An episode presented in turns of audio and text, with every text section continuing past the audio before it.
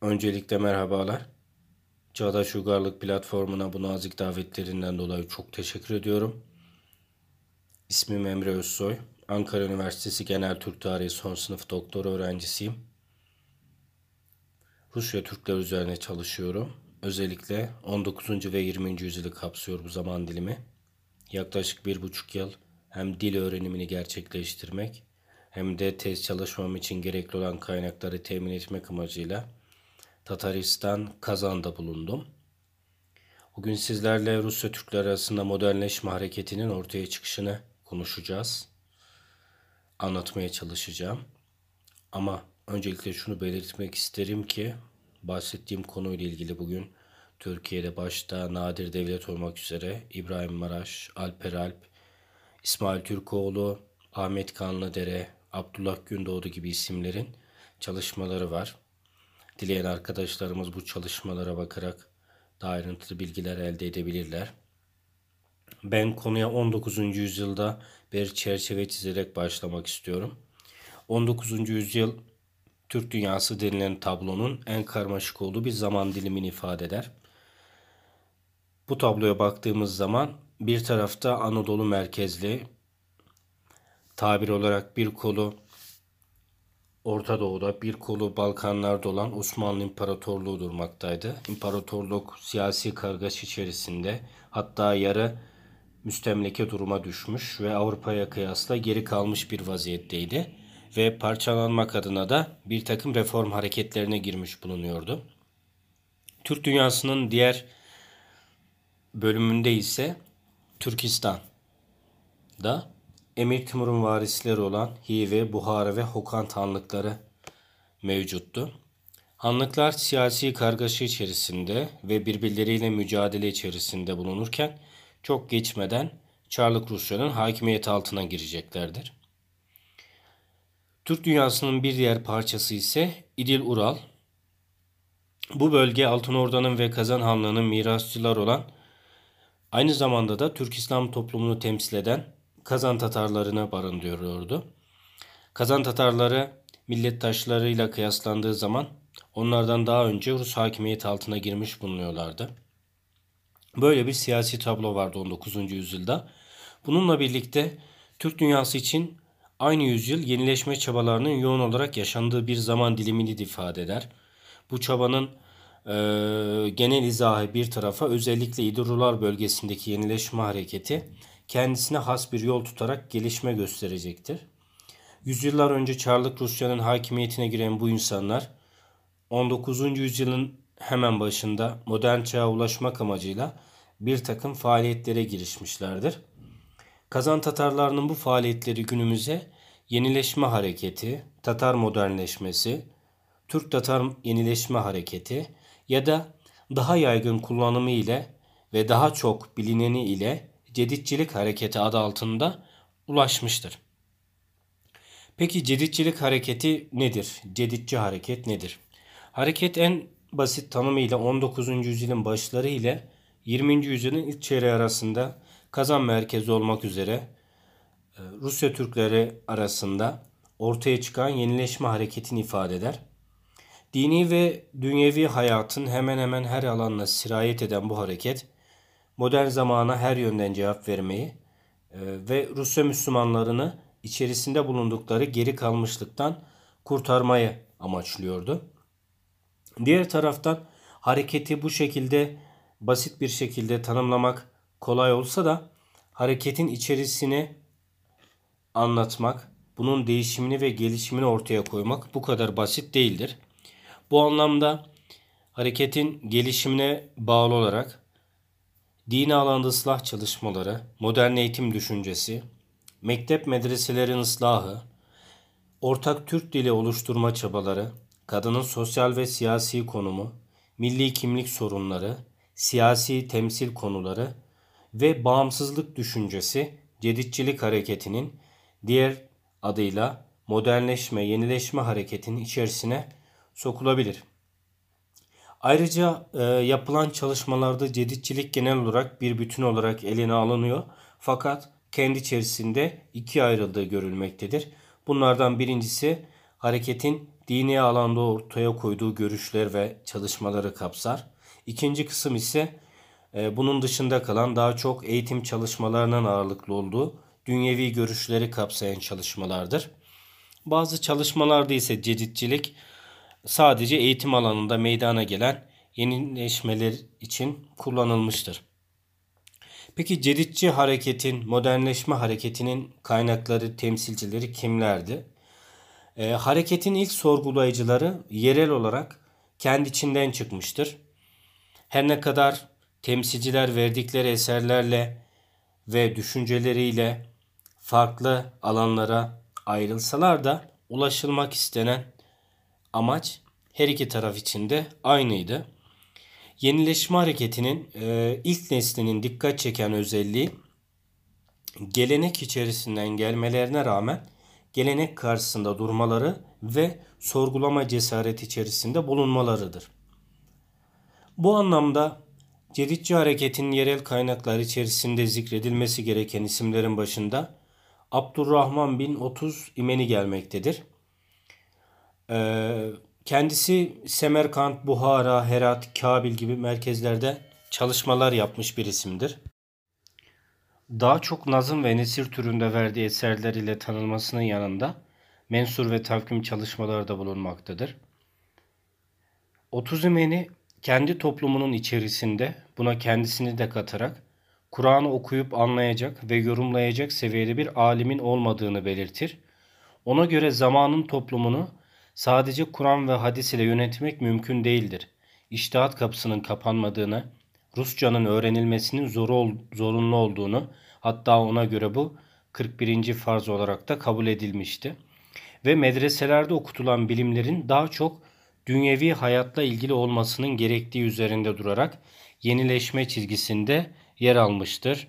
Abdurrahman bin Otuzimeni. Bir diğer temsilci Abdülnasır Kursavi ise reformist, filozof ve doğu bilimci olarak karşımıza çıkıyor. Buhara medreselerini tecrübe etmiş, hatta bazı Nakşibendi şeyhlerinden de ders almıştır. Kursevi daha çok dini alandaki çalışmalarıyla, düşünceleriyle sivrildi. Ona göre Kur'an ve sünnetin yorumlanması sadece bir din bilgini bir gruba ait değildi. Yani iştihat kapısı açıktı ve Kursavi söz konusu yorumların katılığını ve değişmezliğini de reddediyordu.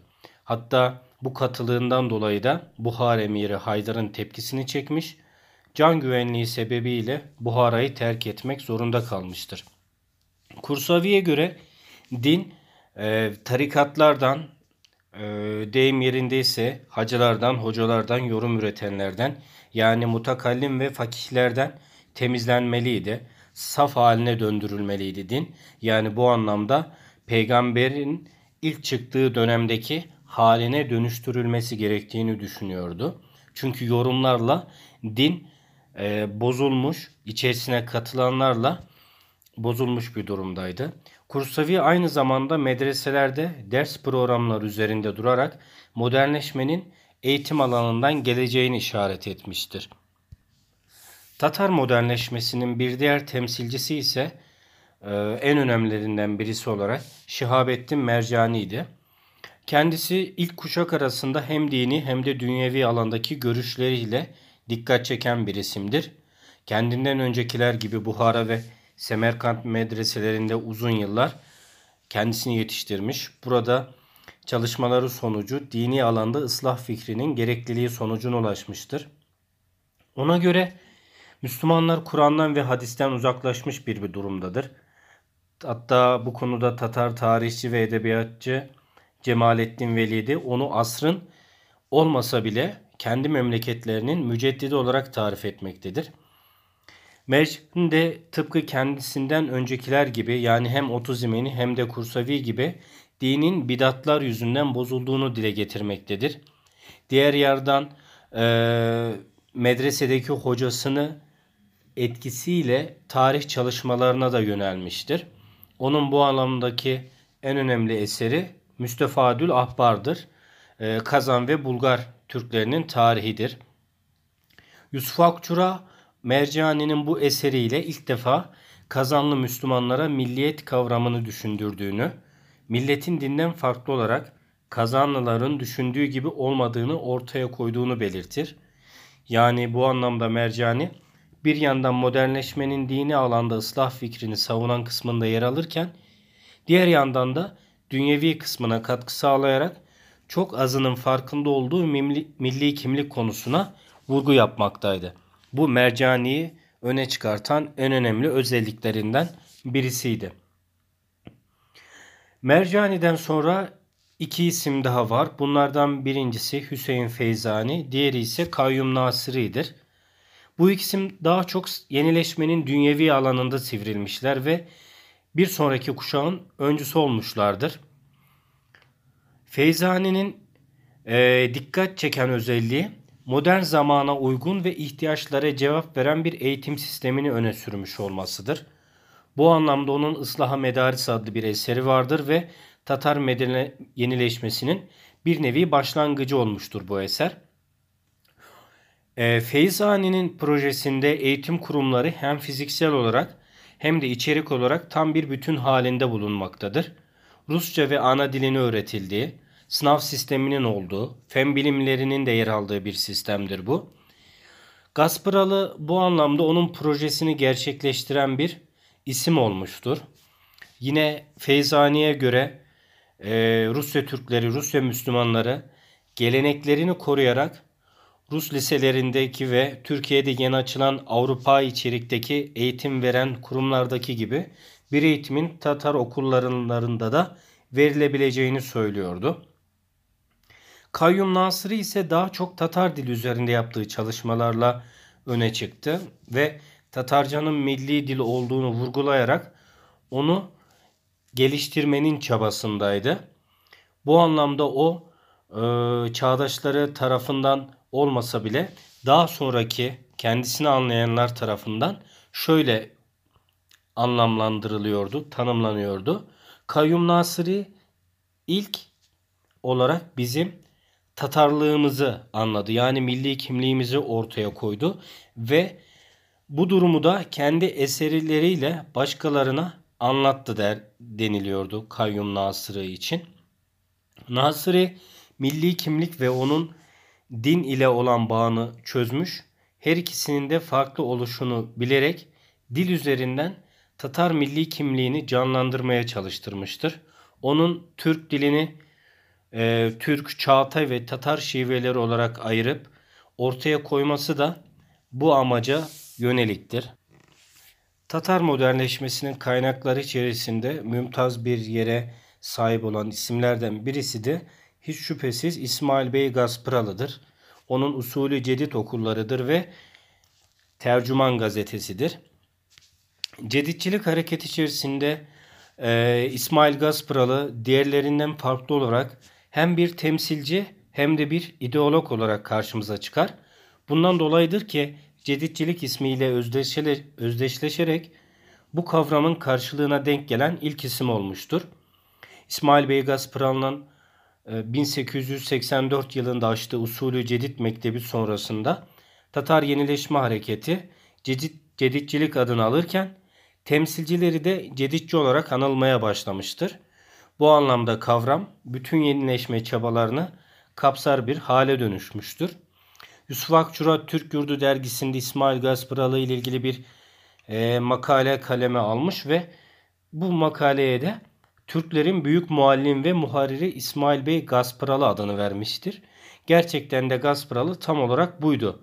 Onun muallim olarak usulü cedid mektepleri, muharrir olarak ise Tercüman gazetesi en büyük miras olarak kalmıştı. Gaspıralı modern zamanın şartlarına uygun olarak geleneksel mektep kalıplarını yıkan yeni bir eğitim öğretim metodu geliştirmişti. Onun sistemine göre e, mektep ve medreseler birbirinden ayrılacak. İlkokulların kendine özgü öğretmenleri olacak. Dersler bir programa göre ve öğrencilerin yaşlarına uygun kitaplarla işlenecek. Okuma yazma usulü e, ses metodu ile yapılacak. Kız çocuklarının eğitimine ayrı bir yer verilip onların da yazı öğrenmesi sağlanacak ve öğretmenler sadaka değil maaş alacaktır.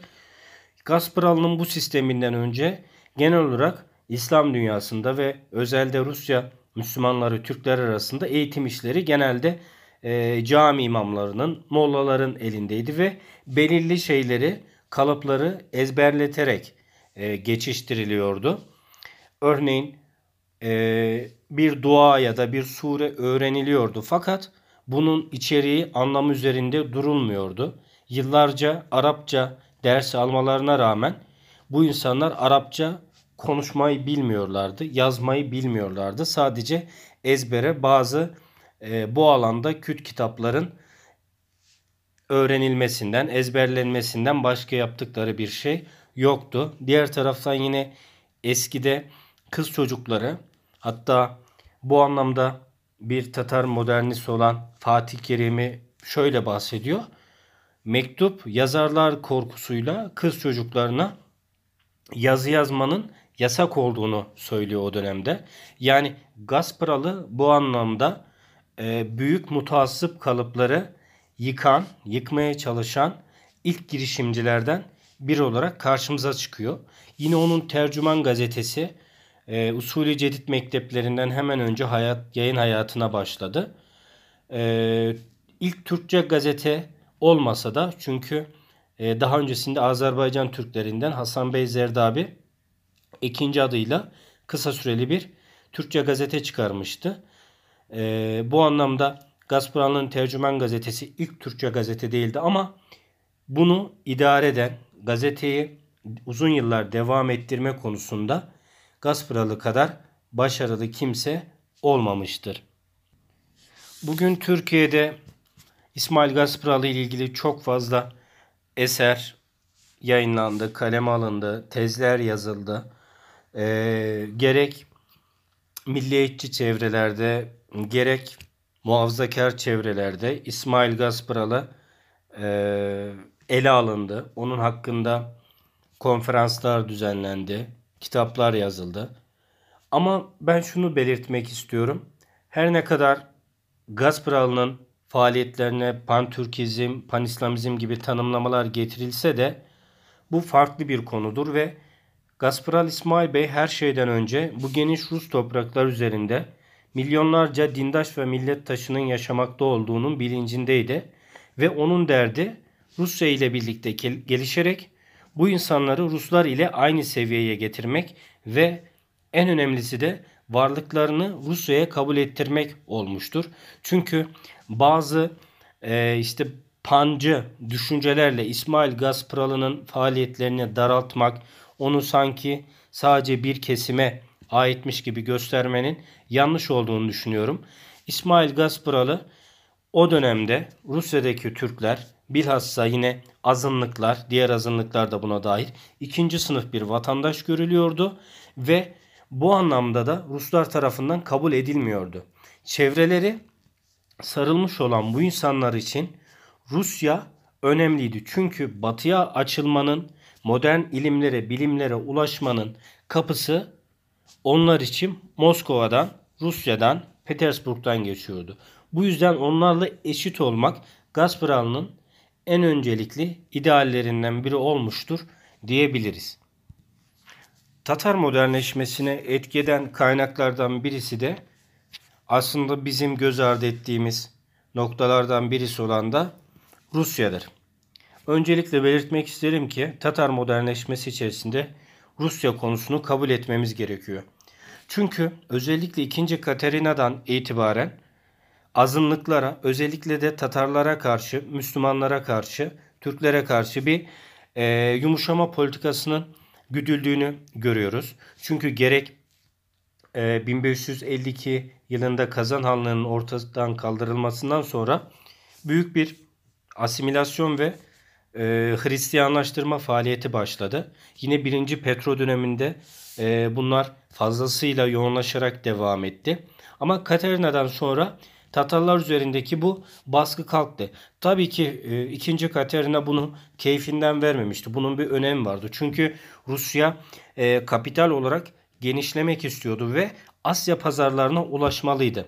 Asya pazarları bizim bugün Türkistan dediğimiz, Kazakistan dediğimiz Kaşgar'a kadar uzanan bu coğrafya e, çoğunluğu Türkler ve din olarak da Müslümanlardan oluşuyordu. Bu anlamda ikinci Katerina o bölgelere tesir etmek, oraları e, kapital anlamda ele geçirmek amacıyla, ekonomik olarak güçlenmek amacıyla Tatarları kullandı ve Tatarların önündeki daha önceden konulan ticari kısıtlamaları kaldırdı.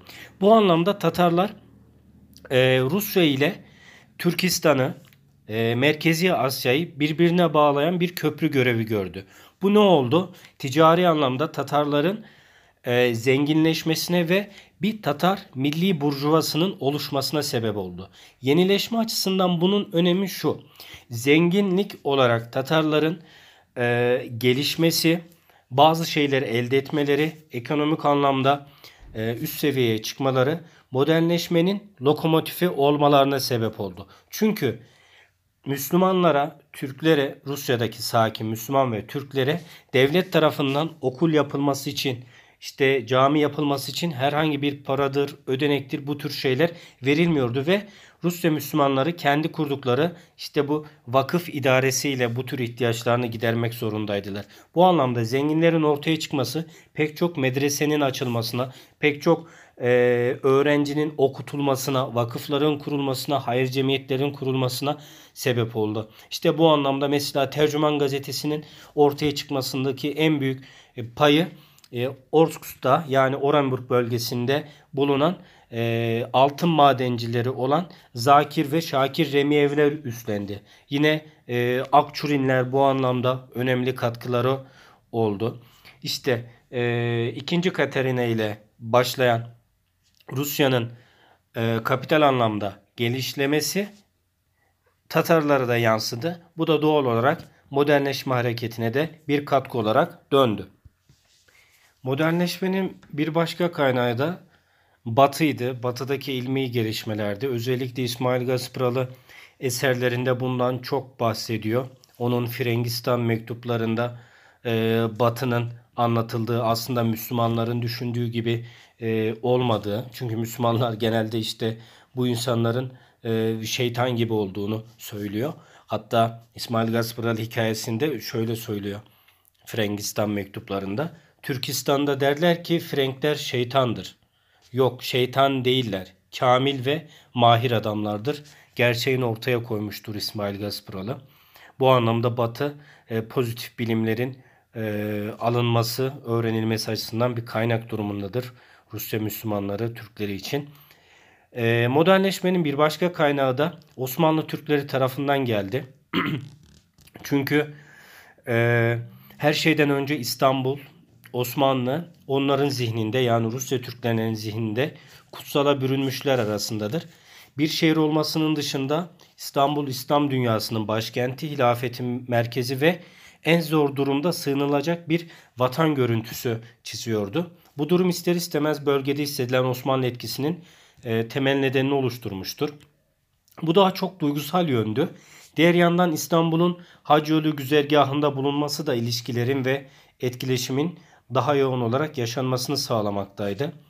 Ee, aynı şekilde İstanbul modern eğitimin alın, alınabileceği yerler arasındaydı. Rus mektepleri eğitim açısından daha iyi olsa da e, oralarda e, dini bilimlerin okutulmaması İstanbul'un eğitim açısından önemini daha da artırıyordu. Bu arada işte Buhara'daki, Semerkant'taki medreselerin eski öneminde kaybetmesi Rusya Türklüğünün İstanbul'a akın etmesini sağlamaktaydı.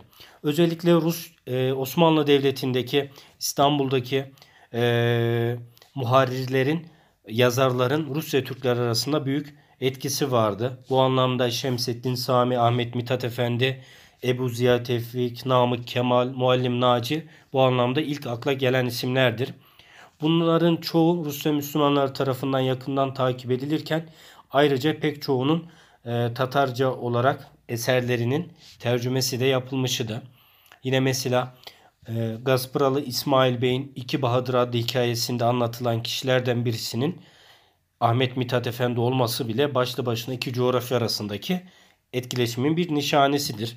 Sadece edebiyat alanında değil örneğin mesela e, yine tiyatro alanında da bir etkileşim söz konusuydu. 1904 yılında Osmanlı Türklerinin meşhurlarından Namık Kemal'in Zavallı Çocuk adlı piyesi yine aşk belası komedisi Tatar'daki e, Kazan'daki tiyatro topluluğu tarafından e, sahnelenmişti. Son olarak birkaç isimden daha bahsetmek istiyorum kısaca. Modernleşmeye etkilenen, isim, etkeden isimlerden birisi de e, Şeyh Cemalettin Afgani'ydi. Aslında Afgani hakkında çok fazla e, tartışmalar var. Mesela e, bazıları onun siyasal İslam'ın kurucusu olduğunu falan söylerler. Bu doğru ya da gerçektir. Bunun tartışması farklı olmakla birlikte Şeyh Cemalettin Afgani'nin Rusya Türkleri arasında kabul edilişi, onun modernleşmeye etki edişini almak önemli. Çünkü Şeyh Cemalettin Afgani Batı emperyalizmine karşı e, Müslüman toplulukların uyanmasını ve milli kimliğini elde etmesini istiyordu. Ve aynı zamanda da devlet yönetiminde de e, meşrutiyetçi bir e, yapıya sahipti Şeyh Cemalettin Afgani. Bu yüzden hatta Abdülhamit rejimiyle de bir dönem iyi olsa da sonradan e, araları bozuldu. Hatta Mehmet Emin Yurdakul da Şeyh Cemalettin Afgani kendisine örnek alanlardan. Şeyh Cemalettin Afgani e, ölse bile e, toprak olsa bile onun ruhu bende yaşıyor diyen bir isim.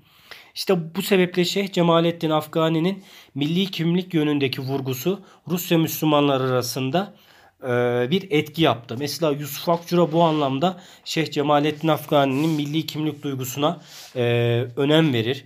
Aynı şekilde Ahmet Ağoğlu'nun gelişiminde Şeyh Cemalettin Afgani'nin büyük yeri vardır. Onun e, milli kimlik, milli benliğin oluşmasında veyahut da Türkçülüğe evrilişinde e, Cemalettin Afgani'nin rolü vardır. E, yine Gasparal İsmail Bey yazılarında Cemalettin Afgani'den bahseder. Yine din alimlerinden yenileşmenin önemli isimlerinden Rızaettin Fahrettin, Şeyh Cemalettin, e, Afgani'yi e, el üstünde tutar ve e, onun Rusya Türkleri içerisindeki yerini hakkıyla teslim eden isimlerden birisidir.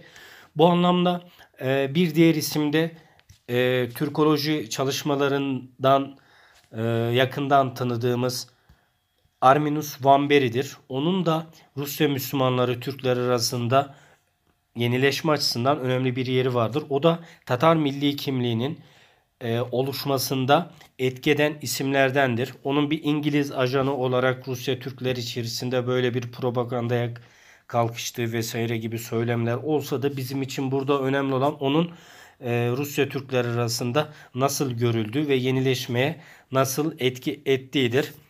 E, konuşmamı burada sonlandırmak istiyorum. Umarım sizin için yararlı olabilmiştir.